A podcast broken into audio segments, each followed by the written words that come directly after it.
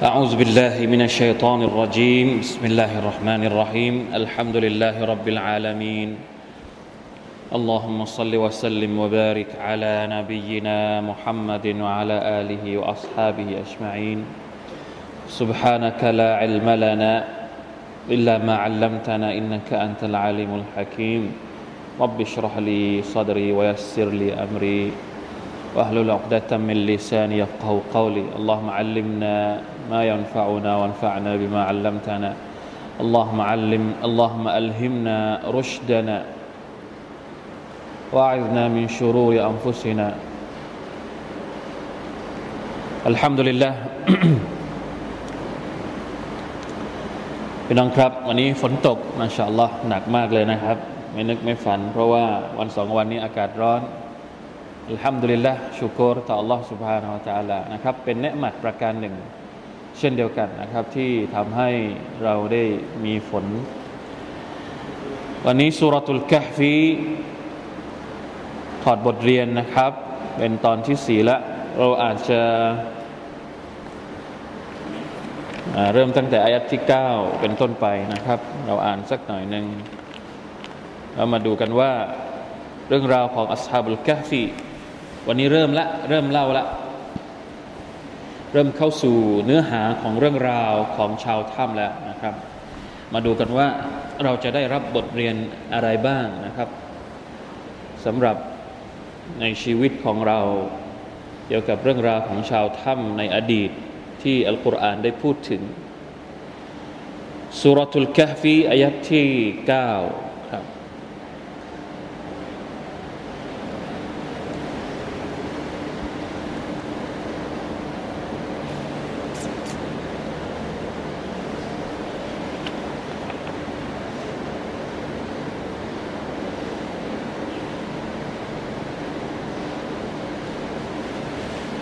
أعوذ بالله من الشيطان الرجيم.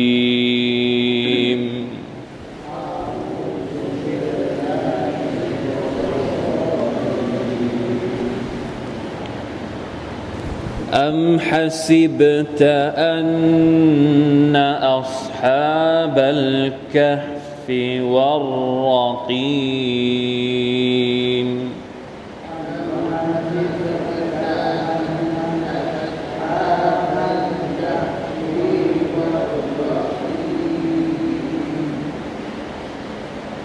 كانوا من آياتنا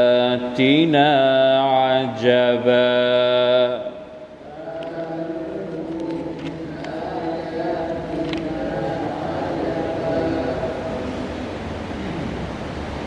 إذ أوى الفتية إلى الكهف فقالوا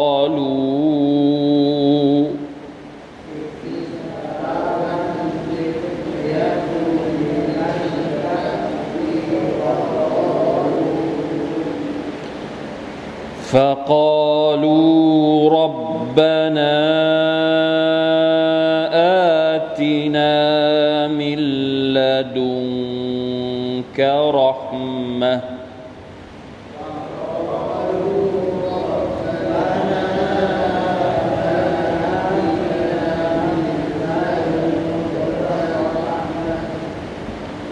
وهيئ لنا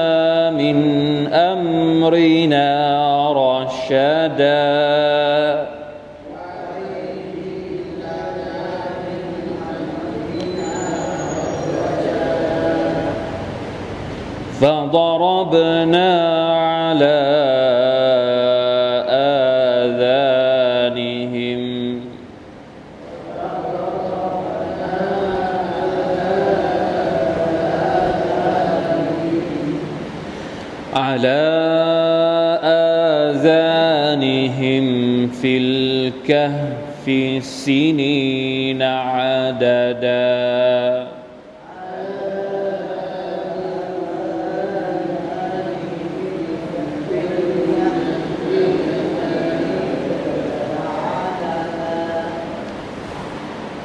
ثم بعثناهم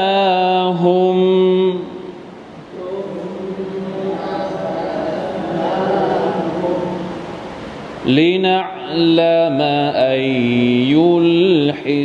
الحزبين أحصى لما لبثوا أمدا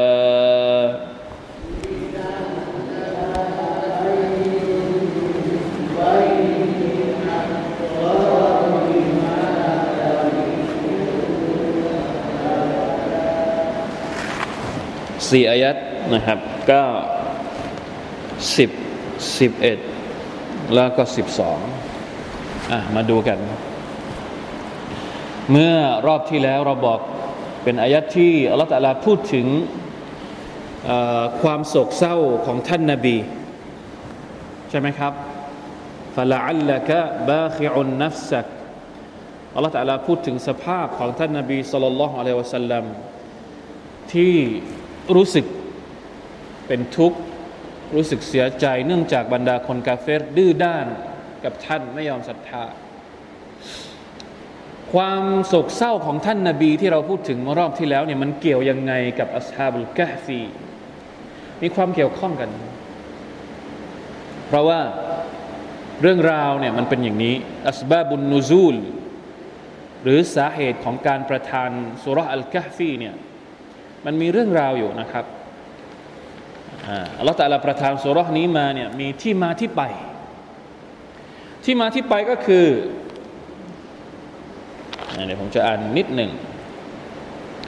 وقد ذكر المفسرون في سبب نزول قصة أصحاب الكهف روايات ملخصها มีริวายัตรายงานที่กล่าวถึงสาเหตุของการประทานสุรษนี้เนี่ยนะครับสรุปโดยรวมก็คือว่าพวกกุเรชเนี่ย ได้ส่งตัวแทนชาวกุเรชสองคน บางในวรรยว่าชื่ออันนัซรอิบนุลฮาริสและอุกบะบินอบีมุอีตส่งตัวแทนกุเรชสองคน ไปไหน ไปมาดีนะ ไปหาพวกยิวที่มาดีนะ เพราะว่าหลังจากที่ท่านนาบีด่าว่าไปได้สักพักหนึ่ง แล้วไม่เห็นทีท่าว่าท่านนาบีจะหยุด จะแกล้งยังไงจะทำสร้างความเดือดร้อนอะไรยังไง ไม่หยุดมีแต่คนจะเพิ่มอะผู้ศรัทธาจำนวนของผู้ศรัทธาก็จะเพิ่มเพิ่มเพิ่มแต่ละวันแต่ละวันก็เพิ่มไปตลอด จนคนเหล่านี้ไม่รู้จะทำยังไงละก็เลยตัดสินใจไปขอคำปรึกษาจากพี่ใหญ่ พี่เบิ้มไปขอคำปรึกษาจากใคร จากยิวที่มาดินะมาดินะมียิวอยู่แล้วตอนนั้น ไปขอคำปรึกษาว่าจะจัดการกับมุฮัมมัดอย่างไร พอไปถึงมาดินะปุ๊บไปเจอกับยิวที่มาดินะยาฮูดีนะครับ ชาวยิวที่มาดินะก็เลยแนะนำมาว่าให้กลับไปตั้งคำถามสามคำถาม ดูซิว่า มุฮัมมัดจะตอบได้ไหมคำถามที่ว่าคืออะไรบ้าง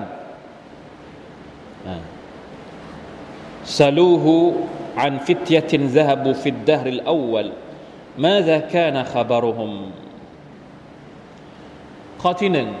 ให้ถามถึงเด็กหนุ่มกลุ่มหนึ่งที่หายเข้าไปในถ้ำนี่ไงนี่คือคำถามข้อที่หนึ่ง وسألوه عن رجل طواف طاف المشارق طاف المشارق والمغارب ماذا كان من خبر ما كان من خبره ให้ถามถึงผู้ชายคนหนึ่งที่ตระเวนเดินทางรอบโลก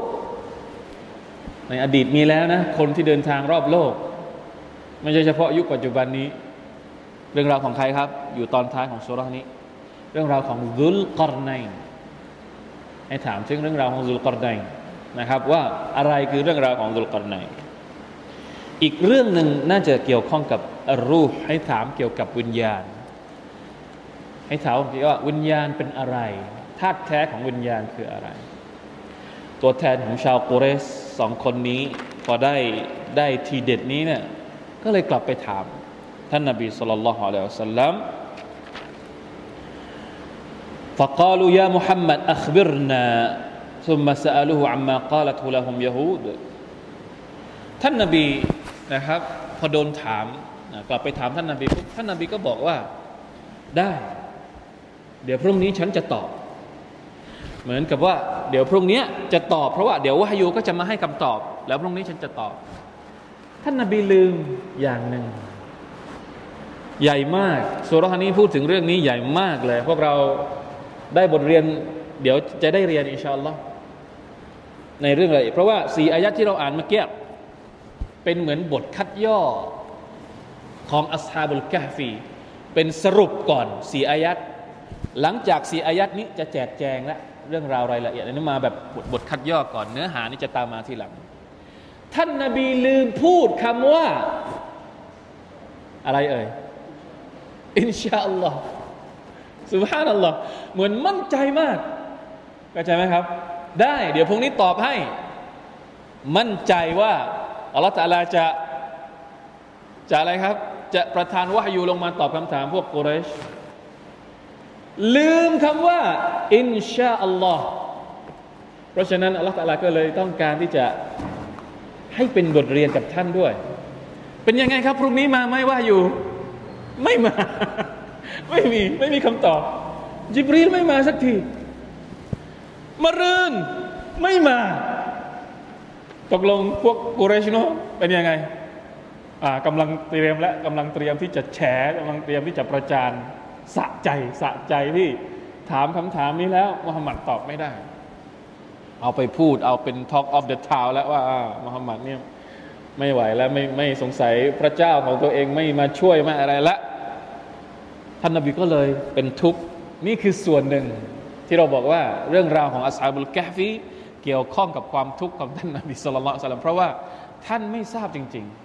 ๆ ไม่มีวะฮยูมาจากอัลลอฮ์ท่านก็ตอบอะไรไม่ได้ แล้วลืมพูดคำว่าอินชาอัลลอฮ์ครบสิบห้าวัน บางรายงานบอกว่าครบสิบห้าวันยิบรีลก็เลยมา หลังจากที่ท่านนาบีไม่รู้จะทำยังไงละเกือบเกือบเนี่ยอย่างที่บอกฟละอัลละกะบาคิอุนนัฟซัก อัลอาซาริฮิมสุดท้ายจิบรีลก็มา พร้อมกับเรื่องราวของอัสฮาบุลกะฟีและในในการประทานว่าอยู่ครั้งนี้หนึ่งเป็นการ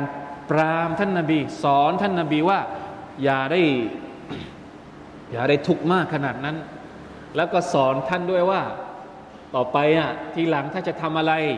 ถ้าบอกว่าจะทำพรุ่งนี้ อย่าลืมคำว่าอินชาอัลลอฮ์ เห็นไหมครับ ของพวกนี้บางทีเป็นไงพวกเราลืมทุกวันเลยไหมได้ได้ได้ได้เดี๋ยวไปโอเค จบแค่นั้นเราลืมคำว่าอินชาอัลลอฮ์เดี๋ยวเราค่อยเรียนนะครับว่าอินชาอัลลอฮ์นี่สำคัญอะไรยังไง เกี่ยวข้องกับอะกีดะของเรานะครับอินชาอัลลอฮ์หมายถึงด้วยพระประสงค์ของอัลลอฮ์มันไม่ใช่ความต้องการของเรา ทั้งหมด ถ้าอัลลอฮฺตะลาไม่ต้องการให้มันเกิด มันก็ไม่เกิดนะครับสุบฮานัลลอฮ์อะอะเรื่องราวเป็นยังไง อัมฮัสิบตะอันอัศฮาบัลกะฮฟีวัลรกีมกานูมินอายาตินาอัจบะคือพวกกุเรชเนี่ยพอเอาปัญหาคำถามนี้ไปถามท่านนาบีก็เหมือนกับว่าเนี่ยที่สุดแล้วเป็นเรื่องที่อัศจรรย์ที่สุดแล้ว ขนาดมุฮัมมัดยังตอบไม่ได้เลย ท่านนาบีนะครับ ท่านนบีเองก็ตอนแรกก็มีความรู้สึกว่า เอ้ยมันเป็นเรื่องอะไรกันแน่ ใช่ไหมครับ พอจิบรีลงเอาวะฮยูจากอัลลอฮฺตาลาลงมาบอกเนี่ยอัมฮัสิบจะเจ้าคิดหรือว่า เรื่องราวของอัสฮาบุลกะฟีวรรกีนอัลรกีนเนี่ยหมายถึงเรื่องราวที่ถูกบันทึกเอาไว้ในในอะไรอะในแผ่นกระดานในบันทึกโบราณอัลรกีมนะความหมายของมันจริงๆแล้วมีคีราฟกันเยอะ บ้างก็บอกว่าอัลรกีมเป็นชื่อสถานที่ บ้างก็บอกว่าเป็น ชื่อของอะไรต่างๆนานานะครับ แต่ว่าทัศนะที่หลายๆ ท่านให้น้ำหนักมากที่สุดก็คืออัลรักีมหมายถึงบันทึก เรื่องราวของคนเหล่านี้ถูกบันทึกเอาไว้ในตำราล่วงหน้าแล้ว แม้กระทั่งในชาวคัมภีร์เองก็มีมีเรื่องราวที่ถูกบันทึกของคนเหล่านี้อยู่นะครับ เพราะฉะนั้นอัสฮาบุลกะฟีอัสฮาบุลรักีมก็คือคนพวกเดียวกัน ไม่ใช่คนสองพวกเป็นคนพวกเดียวกันนะครับ เป็นชาวถ้ำที่มีเรื่องราวถูกบันทึกเอาไว้ในในตำราในอดีตกานูมินอายาตินาอัจบะเจ้าคิดว่ามันเป็นเรื่องแปลกหรือ ที่อัลลอฮฺสุบฮานตะลาจะให้คนกลุ่มหนึ่งนอนในถ้ำสามร้อยกว่าปี แล้วก็ฟื้นขึ้นมาอีกครั้งหนึ่ง พวกกุเรชเนี่ยถือว่าเป็นเรื่องแปลกยาฮูดีก็ถือว่าเป็นเรื่องแปลกแต่อัลลอฮฺสุบฮานตะลาบอกกับท่านนาบีของเราว่า ไม่ต้อง ไม่ต้องไปคิดว่ามันเป็นเรื่องแปลกแต่อย่างใดถ้าจะถ้าจะเทียบกับความสามารถของอัลลอฮฺสุบฮานาอัลตะละเรื่องพวกนี้แปลกไหมไม่ได้แปลกอะไรอัลลอฮฺตะลาสร้างดุนยานี้สร้างท้องฟ้านี้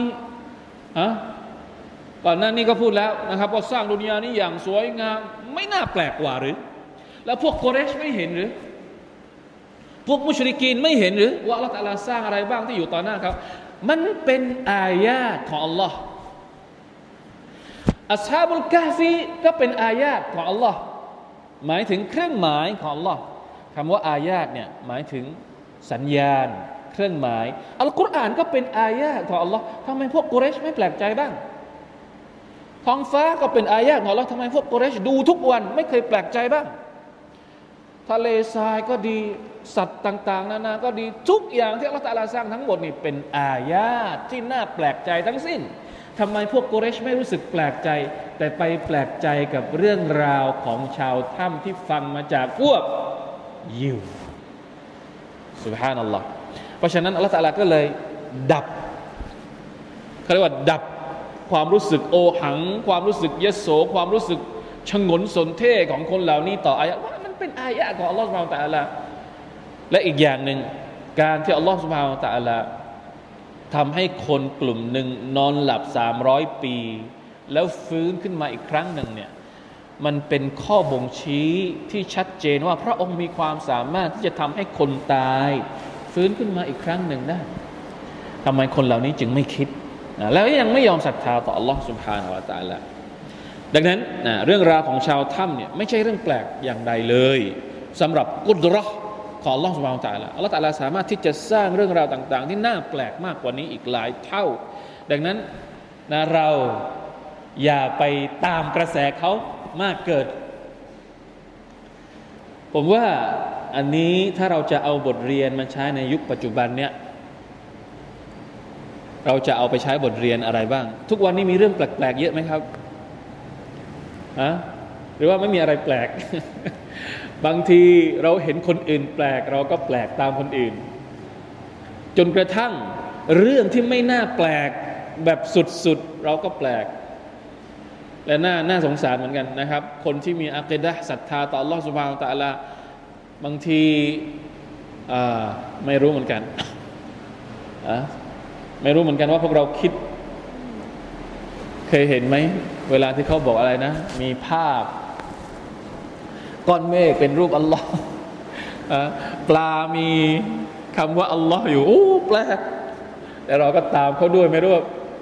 เขาเมฆหรือเปล่านี่ดัจจาหรือเปล่า ดัจจายังไง หลอกอะดัจจามนุษย์มาหลอกเรา เอารูปมาตัดแต่งตัดต่ออ้อก้อนเมฆกำลังสุญูด โอ้มาชาอัลลอฮ์แล้วแชร์กันผมไม่ต้องไปตามกระแสพวกนี้ ไม่ได้ บางทีเราอาจจะคิดไปเองอันนี้เป็นเรื่องเป็นเรื่องงมงายบางทีของคนอื่นที่ไม่ได้ศรัทธาต่อรอสมาอัลตะลาเลยอะไรละแถวนี้ไม่ค่อยมีนะผมว่านะถ้าเป็นสามจังหวัดเนี่ยเดี๋ยวมีบ่อน้ำสีดำมีลิงเผือก บ่อยมากเลย ไม่รู้จะบอกแล้วมีลิงเผือกอ่าเป็นลูกหลาน เป็นต้นตระกูลของลูกหลาน เก่าแก่อ่าไปขอ ไปขอจากลิง มุสลิมนะสัฟรุลลอฮฺอะตูบิละผมเคยไปดูครั้งหนึ่งบ้าน มีบ้านเก่าๆ บ้านสร้างจากไม้ ทีนี้เจ้าของไม่อยู่ แล้วก็อยู่มาวันหนึ่ง เจ้าของไปทำฮัทเออใช่ เจ้าของไปทำฮัทแล้วอยู่มาวันหนึ่ง ปรากฏว่าบ้านไอ้ฝาข้างบ้านอะ กลายเป็นสีทอง สีเหลืองอะมันไม่ใช่ทองเหมือนกับทองจริงๆอะนะก็คือเหมือนกับว่าโดนอะไรสักอย่างหนึ่งจากเป็นบ้านเก่าๆนี่กลายเป็นบ้านหลังใหม่เลย กลายเป็นไม้เหมือนใหม่หมดเลย ชาวบ้านก็ไปมุงดูฮ่าอะไรเนี่ยเรื่องแปลกเรื่องแปลก เป็นอะไรสักอย่างหนึ่งน่าจะน่าจะเป็นบรอกัดเป็นอะไรสักอย่างหนึ่งแปลกลามไปถึงบ่อน้ำที่อยู่ข้างๆบ้าน ไปถึงวัวของเจ้าของบ้านสุบฮานัลลอฮ์สุบฮานัลลอฮ์สัฟรุลลอฮ์วะตุบิลัยเห็นไหมเนี่ยตกลงผู้ศรัทธาจะเอาเรื่องพวกนี้มาเป็นเรื่องเรื่องที่เอาสาระได้ไหม สุดท้ายปรากฏว่าบ้านเนี่ยที่มันเป็นสีทองอย่างนั้น เพราะว่าโดนมด โดนมดไปทำอะไร เหมือนกับมดไปกัดกินไอ้อะไรอะผิวผิวของไม้อะ มันก็เลยทำให้ดูใหม่ชาวบ้านก็ไปไปพูดกันใหญ่โตแล้วมากันไม่รู้จากไหนตาไหนนะบ้านมาจากสงขลามาจากสตูลมาจากมาทั้งมาตักน้ำจนกระทั่งน้ำหมดบ่อ น้ำหมดบ่อกลายเป็นน้ำข้นน้ำโคลนเลยเอากลับไปที่บ้านสุบฮานัลลอฮ์มีเรื่องอื่นที่แปลกมากกว่านี้ไม่ยอมคิด แต่เรื่องงมงายเรื่องไร้สาระนี่เรา เราอย่าไปแปลกใจตามเขาหลายข่าวหลายเรื่องราวแล้วนะครับ ที่ออกเรื่องแบบนี้ เป็นเรื่องเหลวไหลไร้สาระวะลัยาตุบิลลาฮิมินซาลิกแม้กระทั่งเรื่องราวของชาวถ้ำเองเนี่ยอัลลอฮฺตะลาบอกว่าเฮ้ยอย่าไปคิดว่ามันเป็นเรื่องแปลก มันเป็นเรื่องปกติสำหรับความสามารถของอัลลอฮ์ใช่ไหมครับนี่ถ้าสมมติมีเรื่องนี้เกิดขึ้นบ้านเรานี่จะเกิดอะไรขึ้น อย่าว่าแต่สามร้อยปีเลย แค่ยี่สิบเอ็ดวัน ยี่สิบเอ็ดวันถึงไหมสิบเก้าหรือยี่สิบเอ็ดวัน เขานางนอนอะฮะใช่ไหมสุภาพนัลลอฮ์นี่นี่นี่แปลกเหมือนกันเนี่ยนี่ก็เป็นเรื่องแปลกตรงนี้ไม่ใช่แปลกในเรื่องของความคือว่าเกินความคาดหมายอัลลอฮฺตะลาเอาเรื่องราวของชาวถ้ำมาระบุเอาไว้ในคำพีของพระองค์ทำให้เราได้ใช้เรื่องราวของชาวถ้ำเนี่ย มาเป็นต้นแบบในการคิดใช้สติปัญญาในการเทียบเคียงกับเหตุการณ์ต่าง ๆ ในยุคปัจจุบันนี้เนี่ยยังไม่น่าเชื่ออะเรามีชาวถ้ำเขานันนอน ให้ได้เป็นบทเรียนเอามาเทียบกับชาวถ้ำในอัลกุรอานสุบฮานัลลอฮ์ว่าเกิดอะไรขึ้น นี่คืออสิ่งที่อัลลอฮ์ต้องการบอกกับท่านนาบีว่า ไม่ ไม่ใช่เรื่องแปลกแต่อย่างใดสำหรับความสามารถของอัลลอฮ์สุบฮานาอัลลอฮ์ อิซอวัลฟิตยตุอิลัลกะฮฟีเมื่อมีเด็กหนุ่มกลุ่มหนึ่ง เข้าไปในถ้ำเป็นเด็กหนุ่มนะ อัลฟิตยะเนี่ยหมายถึง พวกวัยรุ่น ไม่ใช่คนแก่ เดี๋ยวเราจะมาวิเคราะห์กันว่า เอ้ย วัยหนุ่มสาว วัยรุ่นเนี่ยทำไมมันถึงมีพฤติกรรมแบบนี้ได้ อัลฟิตยะคนรุ่นใหม่เนี่ย فقالوا ربنا آتنا من لدنك رحمة وهيئ لنا من أمرنا رشدا พี่น้องได้ได้บทเรียนอะไรบ้างจะเอาแค่อายัดนี้ก่อนหนึ่งอัลลอฮฺตาลาบอกว่าเป็นฟิตยะเป็นคนรุ่นใหม่ เป็นเด็กหนุ่ม เหมือนกับว่าเด็กหนุ่มกลุ่มนี้ เป็นผู้ที่ศรัทธาต่อ Allah سبحانه และ تعالى ท่ามกลางสังคมที่เต็มไปด้วย คนที่ปฏิเสธอัลลอฮ์เหมือนกับตัวเองไม่มีพื้นที่ นี่เราต้องต้องเข้าใจคนคนวัยนี้ พวกวัยรุ่น พวกคนรุ่นใหม่เนี่ยถ้าเราไม่มีพื้นที่ให้เขา เขาก็จะหาพื้นที่ของ ของตัวเอง นี่ดีที่ว่าเด็กหนุ่มกลุ่มนี้เป็นเด็กหนุ่มที่คิดดี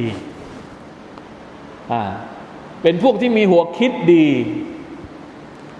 แต่ไม่มีพื้นที่ท่ามกลางสังคมที่มันฟอนเฟะ ก็เลยไปหาที่หลบ ลองนึกภาพกลับกัน ถ้าสมมุติว่าเด็กหนุ่มของเรา เยาวชนของเรา เราไม่มีพื้นที่ดีๆ ให้กับเขา แล้วถ้าเกิดเขาไปหาพื้นที่ของตัวเองที่มันที่มันน่ากลัวที่มันเสี่ยงอะไรจะเกิดขึ้น นี่จะทำยังไง ต้องต้องต้องดูต้องสังเกต คนรุ่นใหม่นะ เราอย่าทำเป็นว่า คนรุ่นใหม่ไม่สำคัญไอ้พวกนี้วันวันมันไม่ได้ทำอะไรหรือไอ้พวกนี้วันวันมันไม่ได้ทำประโยชน์อะไร บางทีเขามีความคิดของเขาเองต่างหาก แต่ผู้ใหญ่ตามไม่ทัน ผู้ใหญ่ไม่ทันสังเกต หรือผู้ใหญ่ไม่คิดที่จะสร้างพื้นที่ให้กับพวกเขาระวังว่า เขาจะมีพื้นที่ของเขาเอง ถ้าสมมุติว่าพื้นที่ของเขาเนี่ยเป็นพื้นที่ที่ดีก็อัลฮัมดุลิลละไป แต่สิ่งที่เรากลัวก็คือพื้นที่ที่เขาสร้างขึ้นมาเป็นพื้นที่ที่อันตราย พื้นที่ที่เป็นภัย ไม่ใช่เฉพาะต่อตัวเขาเอง แต่เป็นภัยต่อคนรอบข้าง เป็นภัยต่อสังคม อันนี้มันจะหนัก เพราะฉะนั้นต้องเข้าใจนะครับ ผู้ใหญ่ต้องเข้าใจวัยรุ่นด้วยทำไมต้องพูดอย่างนี้อ่าทำไมเราต้องพูดว่าผู้ใหญ่ต้องเข้าใจวัยรุ่น ผมบอกอย่างนี้ ในอิสลามเองเนี่ยเราให้ความสำคัญกับบรรดาคนหนุ่มท่านนาบีสุลต่านอัลลัมเป็นตัวอย่างที่ดีที่สุดที่ให้ความสำคัญกับคนหนุ่มสาว รู้ไหมครับ ท่านนาบีเสียชีวิตอายุ 63 ปี คนที่เป็นสฮาบะใกล้ตัวท่านเนี่ยยังหนุ่มๆทั้งนั้นเลย อิบนาอับบาส ตอนท่านนาบีเสียชีวิตในอายุ 13 หรือ 15 ปี 13ถึง15 ปีโดยประมาณ อิบนาอุมารประมาณ 20 ปี อุซามะเบนไซประมาณ 18 ปี ทำไมอะแสดงว่า ท่านนาบีให้ความสำคัญกับเด็กหนุ่มพวกนี้63ลองลบกับ13สิ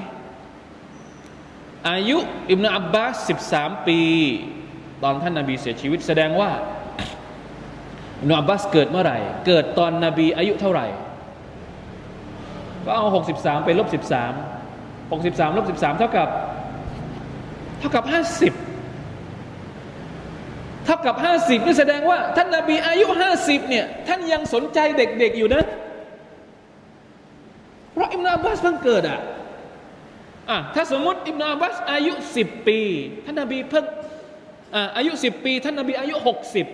อายุหกสิบเนี่ยท่านยังคลุกคลีกับเด็กๆ ท่านยังคลุกคลีกับเยาวชน แสดงว่าท่านเป็นตัวอย่างที่บอกว่าผู้ใหญ่ต้องดูแล ต้องดูแลเยาวชน พวกเราอย่าว่าอายุหกสิบห้าสิบเลย อย่างรุ่นผมนี่ก็ไม่ไหวแล้วที่จะเล่นกับวัยรุ่นไม่ไหว ก็ตามมันไม่ทัน ผมอะยังไม่ถึงห้าสิบนี่ตอนนี้ถ้าจะพูดง่าย ๆ ก็คือว่า ผมยังไม่มีอิมนอับบาสของผมเลยอะแต่ผมก็ไม่อยากจะเล่นกับวัยรุ่นแล้ว รู้สึกเหนื่อยแล้วรู้สึกว่าวัยของเรามันเลยวัยที่จะไปยุ่งอยู่กับเด็กๆ ยุ่งอยู่กับวัยรุ่นมันเหนื่อยแล้ว เห็นไหมความคิดของเรามันเป็นอย่างเงี้ย เมื่อผู้ใหญ่ไม่ไม่สามารถที่จะครองใจเด็ก เด็กมันจะไปอยู่กับใคร เด็กมันจะหาใครที่เป็นแรงบันดาลใจให้มัน เด็กมันจะไปอยู่วงไหนที่มันสามารถเอาตัวอย่างได้อิบนุอุมัรเนี่ยอยู่กับพ่ออุมัรเวลาที่จะไปไหนมาไหน ไปเจอผู้หลักผู้ใหญ่ จะเอาอิบนุอุมัรไปด้วย ไปนั่งกับท่านนาบีอิบนุอุมัรก็ไปนั่งด้วย ผู้ใหญ่ให้ความสำคัญกับกับเด็ก ผมว่าน่าจะเป็นบทเรียน พวกเราทุกวันนี้พอเราเป็นผู้ใหญ่ปุ๊บ เราก็อยู่ต่างเราของเราไป เด็กก็อยู่ของเด็กไป ไม่มีใครสนใจที่จะอะเราเราไม่เข้าใจเขาว่าเขาคิดอะไรยังไง ไม่คิดที่จะเข้าใจเขาเลย ในขณะที่สุภานัลลอฮ์ท่านนาบีนี่หยอกล้อกับเด็กๆได้หยอกล้อเรื่องปกติทั่วไป ไม่ใช่ว่า ชีวิตของท่านนาบีมีแต่เรื่องเครียดซีเรียสซีเรียสดังนั้น จะให้ท่องคุรานอย่างเดียว จะให้ท่องฮะดีษอย่างเดียวไม่ไม่บางทีท่านพูดมีเด็กคนหนึ่งชื่ออะไรนะ อบูอุไมร์ชื่ออื่น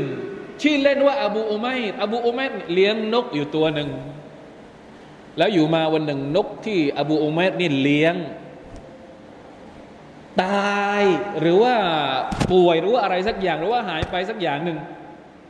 ท่านนบีก็เลยเห็นอบูอุเมรนั่งเศร้า นั่งซึมอยู่ ก็เลยไปหยอกล้อกับเด็กตัวเล็กๆอับอุมัยร์มาฟะลันโนเกรเป็นยังไงอบูอุมัยร์นกของเจ้าเป็นอะไร นี่คือพูดเรื่องที่มันแบบ ไม่ได้บอกว่า เอ้า ไปท่องกุรอานไปท่องอะดีอะไร เป็นเรื่องปกติทั่วๆไปเนี่ยผู้ใหญ่ก็ต้องรู้จักคุยกับเด็กบ้างนี่เป็นเรื่องที่ดีที่เราควรจะต้องเอามาเป็นบทเรียน เพราะว่าสุภานัลลอฮ์เราเห็นศักยภาพของเยาวชนนะ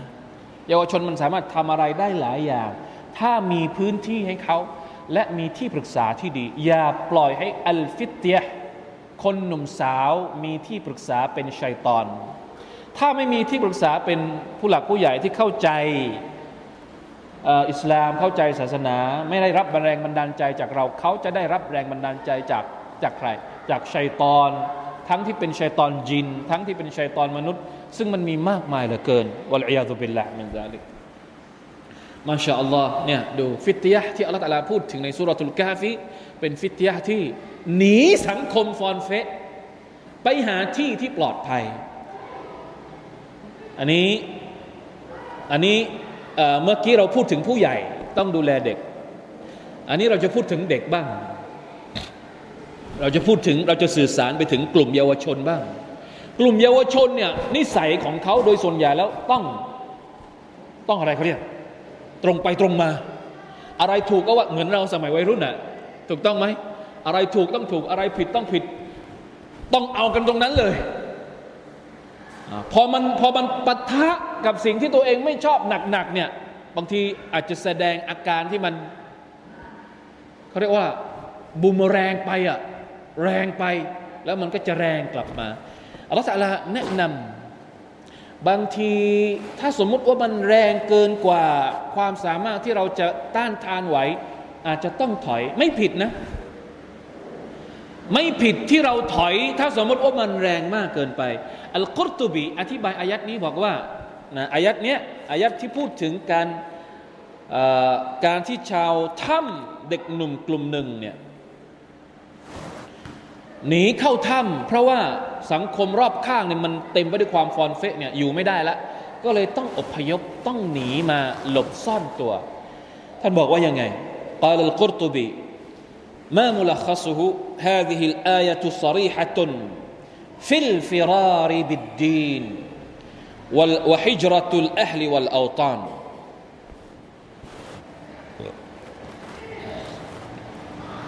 อายัดนี้เป็นหลักฐานที่ชัดเจนว่า อนุญาตให้เราหลบ ถ้าสมมุติว่าถึงคราวที่มันทำอะไรไม่ได้จริง ๆ เรา กำลังเราน้อยความสามารถเราน้อย เราจะยืนหยัดอยู่ถ้าเราฝืนต่อไปบางทีอาจจะมีผลถึงชีวิต อาจจะมีผลถึงความเชื่อของเรา อนุญาตให้เราถอยมาได้ฮิจรัได้นะครับ นี่เป็นวิธีหนึ่ง ที่บางครั้งวัฒนธรรมของการที่สอนให้สู้สู้อย่างเดียว อาจจะมองรู้สึกว่า เป็นความพ่ายแพ้หรือเปล่า บางทีเราไม่ค่อยได้ใช้ตัวเลือกนี้นะครับเพราะฉะนั้นลองพิจารณาดูว่าบางครั้งการตั้งรับจำเป็นไหม ที่เราจะต้องเอามาเป็นตัวเลือกในการทำงานของเราในการต่อสู้ของเรานะครับอัลลอฮฺจ่าลาอัลเพราะฉะนั้นคนเหล่านี้หนีก่อน หนีเข้าถ้ำ พร้อมๆกับขอดุอาฟะกาลูรับบานาอาตินามิลลดุงกะรห์มะการขอดุอานี่เป็นการพึ่งอัลลอฮ์ขอว่ายังไง อันดับแรกเลย ขอความเมตตารับบานาอาตินามิลลดุงกะรห์มะความเมตตา ความเมตตาตัวนี้ เป็น keyword ที่สำคัญมาก มนุษย์คนไหนก็ตาม ถ้าไม่มีความเมตตาจากอัลลอฮ์มันอยู่ไม่ได้ เราก็อยู่ไม่ได้ สัตว์ก็อยู่ไม่ได้ ถ้าไม่มีความเมตตาจากอัลลอฮ์ سبحان الله เพราะฉะนั้นความเมตตาเนี่ยเป็นสิ่งที่เราต้องมีต้องขอเป็นลำดับแรก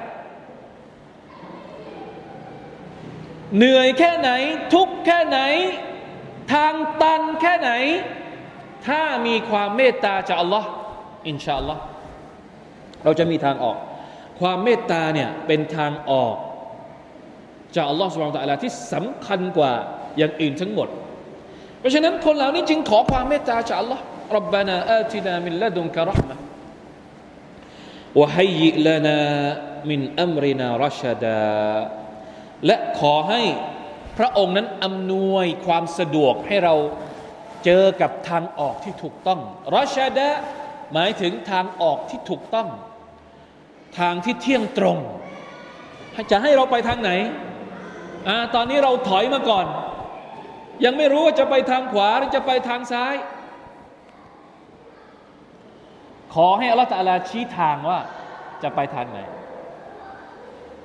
นี่เป็นดุอาที่เอามาใช้ได้เลย นะครับ เป็นดุอาของชาวถ้ำที่เราสามารถใช้ได้ทุกสถานการณ์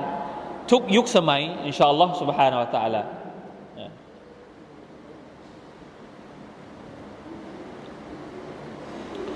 فضربنا على آذانهم في الكهف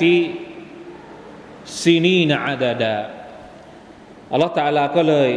ทำให้พวกเขาเหล่านั้น ضربنا على آذان ضرب เนี่ย ضربنا เนี่ยจริง ๆ แล้วหมายความว่าตบหรือตีหรือปิด เหมือนกับอัลลอฮฺตาลาบอกว่า พระองค์ปิดหูของคนเหล่านี้ ไม่ให้ได้ยินเสียงفي الكهف سنين عددا ให้อยู่ในถ้ำหลายปี อะเรามาเรามาพิจารณาบทเรียนจากอายัดนี้ หูเกี่ยวข้องอะไรกับการหลับ พอจะนึกออกไหม เวลาที่เรานอนหลับเนี่ย สิ่งที่จะรบกวนเรามากที่สุดคืออะไร เสียง เพราะฉะนั้นอัลลอฮฺเหมือนกับปิดหูของชาวถ้ำเนี่ย ไม่ให้ได้ยินเสียงเพื่อให้หลับยาว สังเกตดูเวลาที่เรานอนเนี่ย ถ้าแสงถ้านู่นถ้านี่ไม่ไม่ค่อยเท่าไหร่ แต่ถ้าเป็นเสียงบางทีเราหลับไม่สนิท ถ้าเสียงมันดัง เพราะฉะนั้น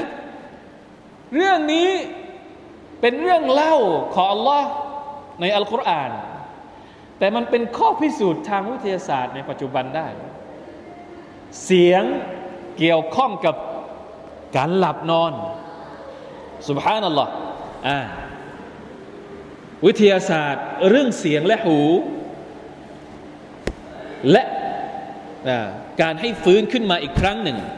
ซุมมาบาสนาฮุมแล้วเราก็ให้พวกเขาฟื้นขึ้นมาอีกครั้งหนึ่งลินะลามาอายุลฮิซบัยนอัพซา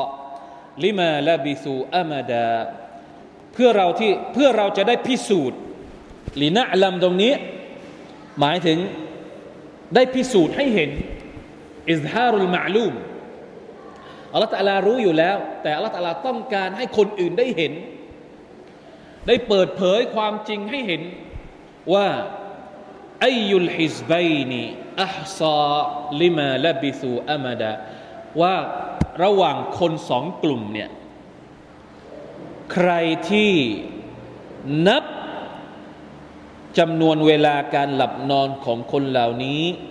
ได้ถูกต้องที่สุด ลองถอดบทเรียนจากอายัดนี้ดูบ้างครับ ได้อะไร ซุมมาบาสนาฮุมการฟื้นขึ้นอีกครั้งหนึ่ง หลังจากที่นอนในถ้ำสามร้อยกว่าปี การฟื้นขึ้นอีกครั้งหนึ่งเนี่ยถามว่า ทุกวันนี้ มีการพิสูจน์หรือยัง พิสูจน์ได้หรือยังว่า คนที่หลับยาวเป็นเจ้าชายนิทรา หรืออะไรเขาเรียก เป็นโรคอะไรอะ คนที่หลับหลับแล้วไม่ตื่นอะ มากสุดเนี่ยเคยได้ยินข่าวหรือเปล่าครับว่านอนหลับยาวที่สุดกี่วัน แล้วฟื้นขึ้นมาอีกครั้งหนึ่งเคยได้ยินไหม ไม่ค่อยได้ยิน แต่ว่ามันมี นอกจากนี้ บรรดาชาวตะวันตกปัจจุบันนี้พยายามที่จะพิสูจน์ว่าสามารถแช่แข็งมนุษย์ แล้วให้ตื่นขึ้นมาอีกครั้งหนึ่งได้มนุษย์พยายามที่จะพยายามที่จะเรียกเขาเรียกว่าอะไรนะ หา เอาวิชาการทางวิทยาศาสตร์ที่จะทำยังไงให้ แช่แข็งมนุษย์ แล้วก็ดูซิว่าจะฟื้นขึ้นมาได้อีกครั้งหนึ่ง นี่แหละที่ผมบอกว่า บางทีเรื่องราวต่างๆ ที่อัลกุรอานพูดถึงมาพันกว่าปี สมัยอดีตเนี่ยบางคนอาจจะไม่เชื่อ พวกโกเรชไม่เชื่อ พวกมุชริกีนไม่เชื่อ หลายหลายอย่างที่อัลกุรอานเคยพูดถึงในอดีต ถ้าเราพูดในบริบทของคนในสมัยนั้นเนี่ยมันพิสูจน์ไม่ได้ มันต้องใช้ความศรัทธาอย่างเดียว ท่านนาบีเดินทางจากมักกะ ไปไบตุลมักดิสภายในคืนเดียว สมัยนั้นพิสูจน์ยังไง สมัยโกเรชเราจะพิสูจน์ยังไง พิสูจน์ไม่ได้ ไม่มีใครเชื่อ เป็นไปได้ยังไง เดินทางจากมักกะ ไปปาเลสไตนภายในคืนเดียว เป็นไปได้ยังไง เป็นไปไม่ได้ ไม่มีใครเชื่อชไม่มีใครเชื่อสักคนหนึ่ง แต่วันนี้พิสูจน์ได้หรือยัง วันนี้พิสูจน์ได้หรือยังว่าเดินทางจากมักกะไปฟิลิสตีน กี่ชั่วโมง กี่ชั่วโมงอะ มันไม่กี่กิโลเองอะ ประมาณประมาณสักพันกว่ากิโล พันกว่ากิโลเนี่ยภูเก็ตไปกรุงเทพกี่ชั่วโมง เราเดินทางจากกรุงเทพไปภูเก็ตไอ้ภูเก็ตไปกรุงเทพกับเครื่องบินหนึ่งชั่วโมงกว่าแล้ว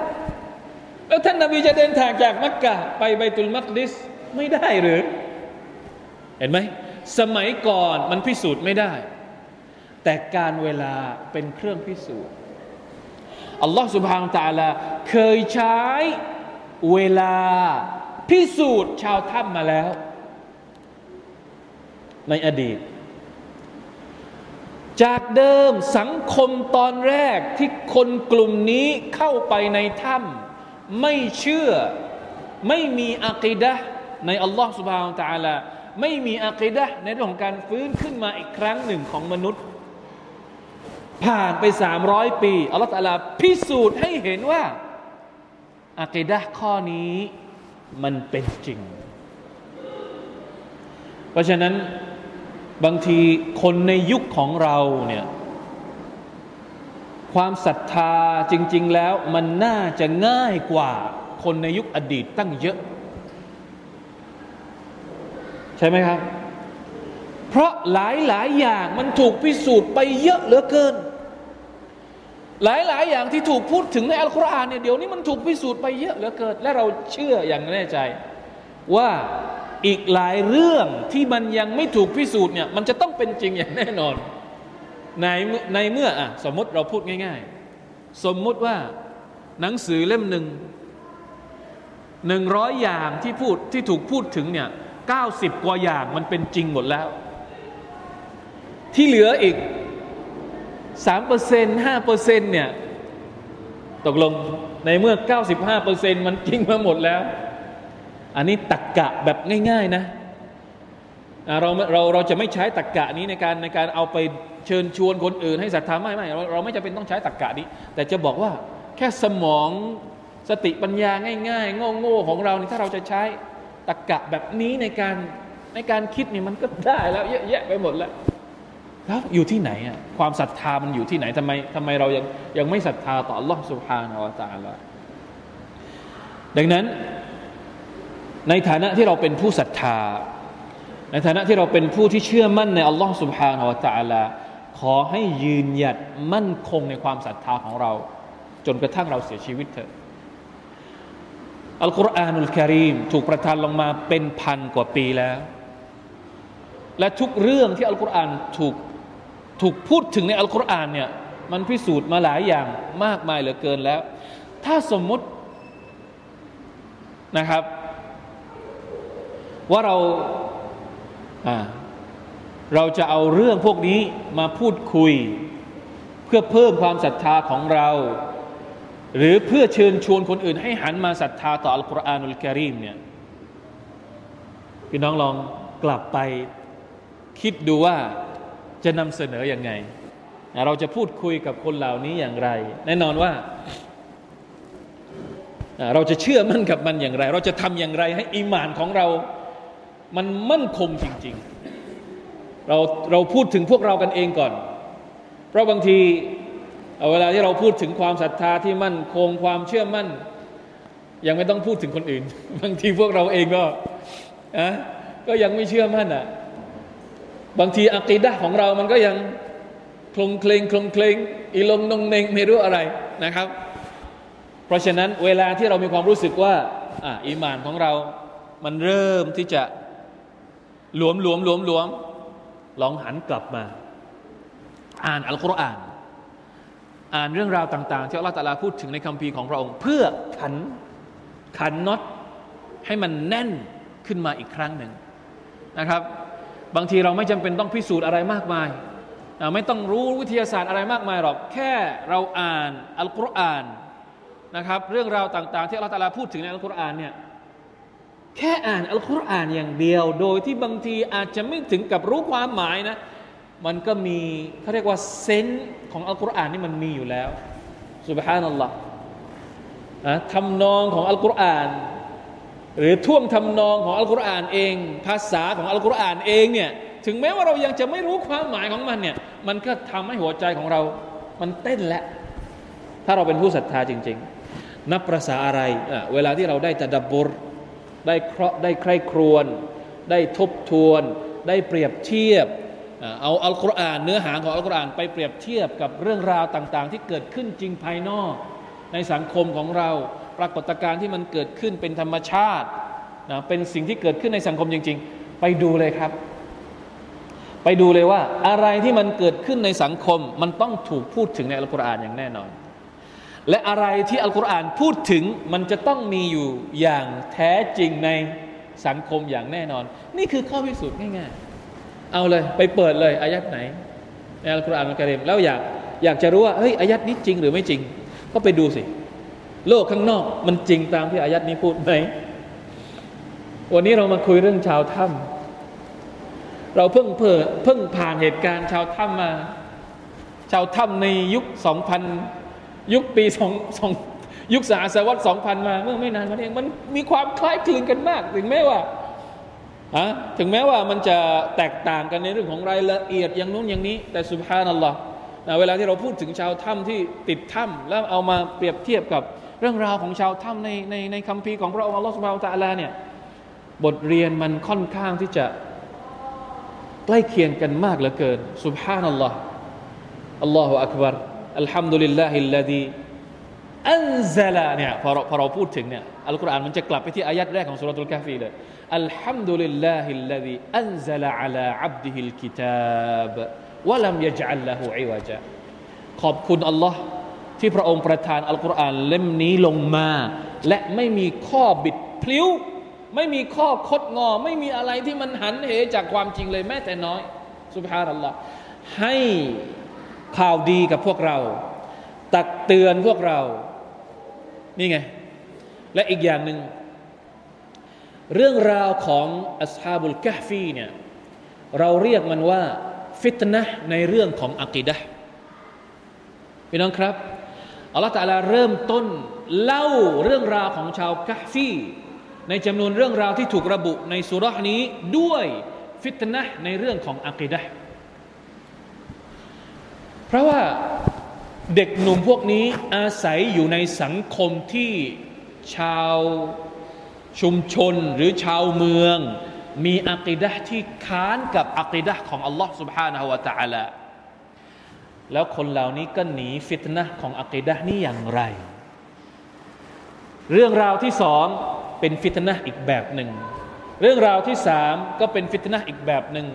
เรื่องราวที่สี่ก็เป็นฟิตนะอีกแบบหนึ่ง เพราะฉะนั้นพวกเราลองเปรียบเทียบดู ว่าสังคมทุกวันนี้มันมีไหมฟิตนะเกี่ยวกับอักีดะแบบนี้ และเราได้รับบทเรียนอะไรจากเรื่องราวของอัสฮาบุลกะฟีในการจัดการบททดสอบในด้านอักีดะบ้าง والله تعالى أعلم وفقنا الله وإياكم لما يحب ويرضاه وصلى الله على نبينا محمد وعلى آله وصحبه وسلم سبحان ربك رب العزة أما يصفون وسلام على المرسلين والحمد لله رب العالمين. السلام عليكم ورحمة الله وبركاته.